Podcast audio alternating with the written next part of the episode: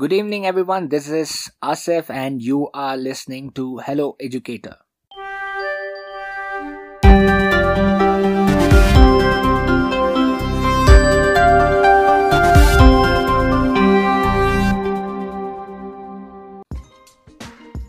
Today's episode is from Mango Science Radio and it is from a seed scientist Satishri. This episode is about seeds in space. Hi, you are listening to Satyashri. I think you remember me. We were speaking so much about seeds, and I know we feel a connect. But I think at this point we need some space. Space? Yes, not personal space, but the vast, big, glorious space, the majestic universe which makes us feel nothing. Today, let's speak something about space, but not just space. Seeds in space. I know I'm stuck hard with these seeds that makes me revolve around it. So, wondering whether seeds have been sent to space? Yes, and of course, seeds were the first living organisms to be sent to space, even before Laika the dog.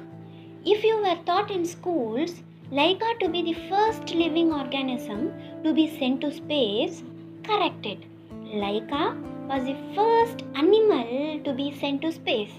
Laika was sent to space in 1957, whereas maize seeds were sent to space even before that. That is, in 1946 in a V 2 rocket launched by NASA. Seeds, as we were speaking for days, are living things. So, the first living space traveler was a seed. Yes, the seed. Why should seeds be sent to space? If you believe life on moon or Mars, then you need seeds to grow your food and survive there. Isn't it?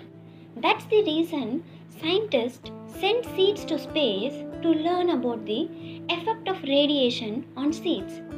Since the first V2 rocket studies, the scientific community has learned a great deal about the effect of space environment on seed germination, metabolism, genetics, biochemistry, and even seed production.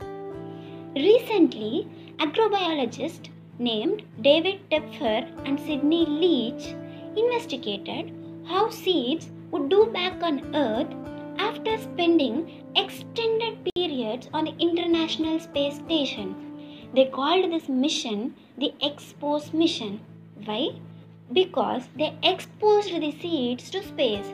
So they called this mission as Expose mission. In the experiment, they placed the seeds on outside of the International Space Station, that is, the dead of space.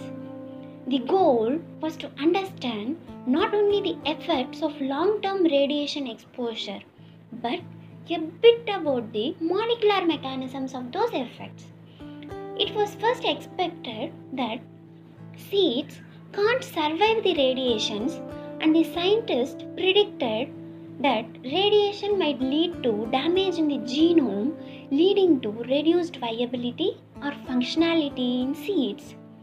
But surprisingly, the seeds survived, and more than 60% of the seeds showed normal germination back in Earth.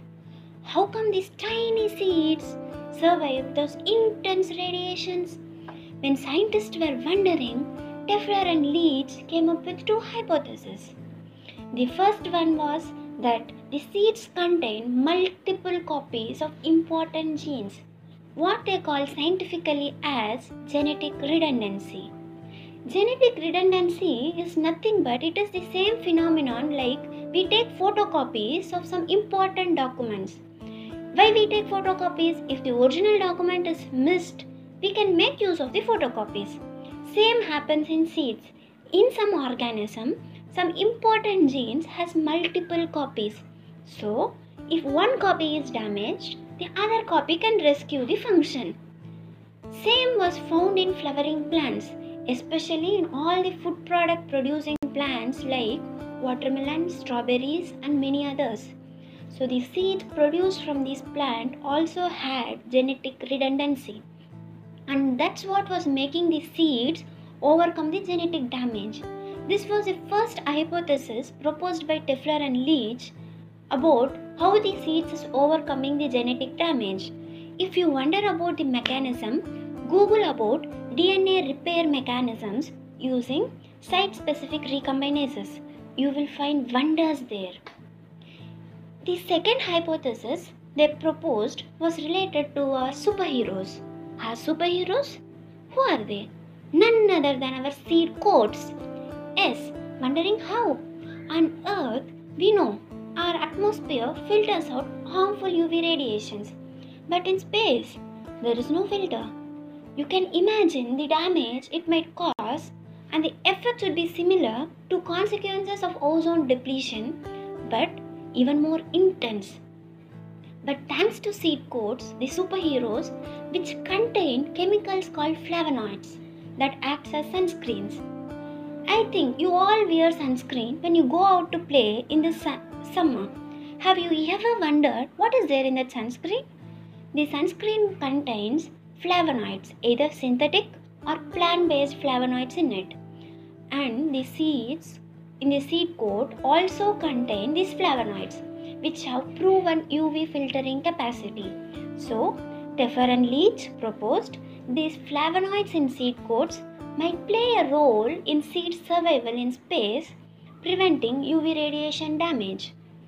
These were the two hypotheses proposed by Tepfer and Leach. But as it is told, what can be asserted without evidence can be dismissed without evidence. We need proof in science, or it will just stay as a belief.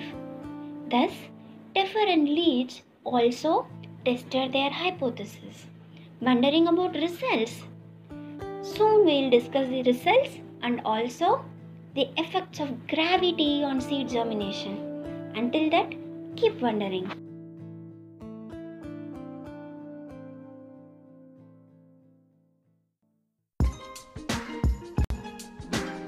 We sincerely hope that you really like this episode.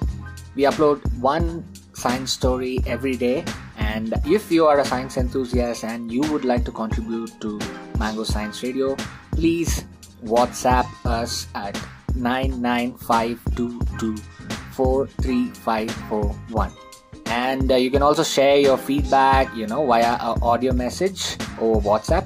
That would really be uh, helpful thank you again. Thank you so much for listening to uh, hello educator. I will see you tomorrow